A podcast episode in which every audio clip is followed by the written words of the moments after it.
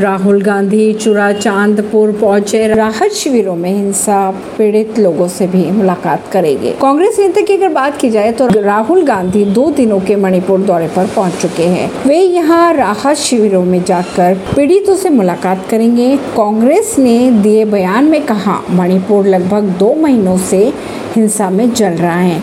वह शांति की ज़रूरत है ताकि समाज संघर्ष से शांति की ओर लौट सके। कांग्रेस ने यह भी कहा कि एक मानवीय त्रासदी इससे पहले गृह मंत्री अमित शाह ने सर्वदलीय ये बैठक भी बुलाई थी यहाँ पर। अगर बात करें राहुल गांधी की यात्रा की तो बिष्णुपुर में पुलिस ने राहुल के काफिले को रोक लिया था।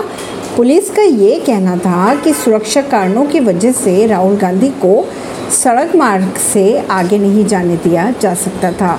पुलिस का ऐसा करने का पार्टी कार्यकर्ताओं और स्थानीय लोगों की बात की जाए तो उन्होंने विरोध भी जताया। नूरपुर के एसपी के अनुसार राहुल समेत किसी को सड़क मार्ग से आगे नहीं जाने दिया जा सका। बात करें कि राहुल गांधी कैसे पहुँचेंगे वहाँ पे तो लंबी जद्दोजहद के बाद राहुल का काफिला वापस इम्फाल हवाई अड्डे की तरफ़ लौट पड़ा। कुछ कांग्रेस कार्यकर्ताओं ने बैरिकेड्स तोड़ने की कोशिश भी की।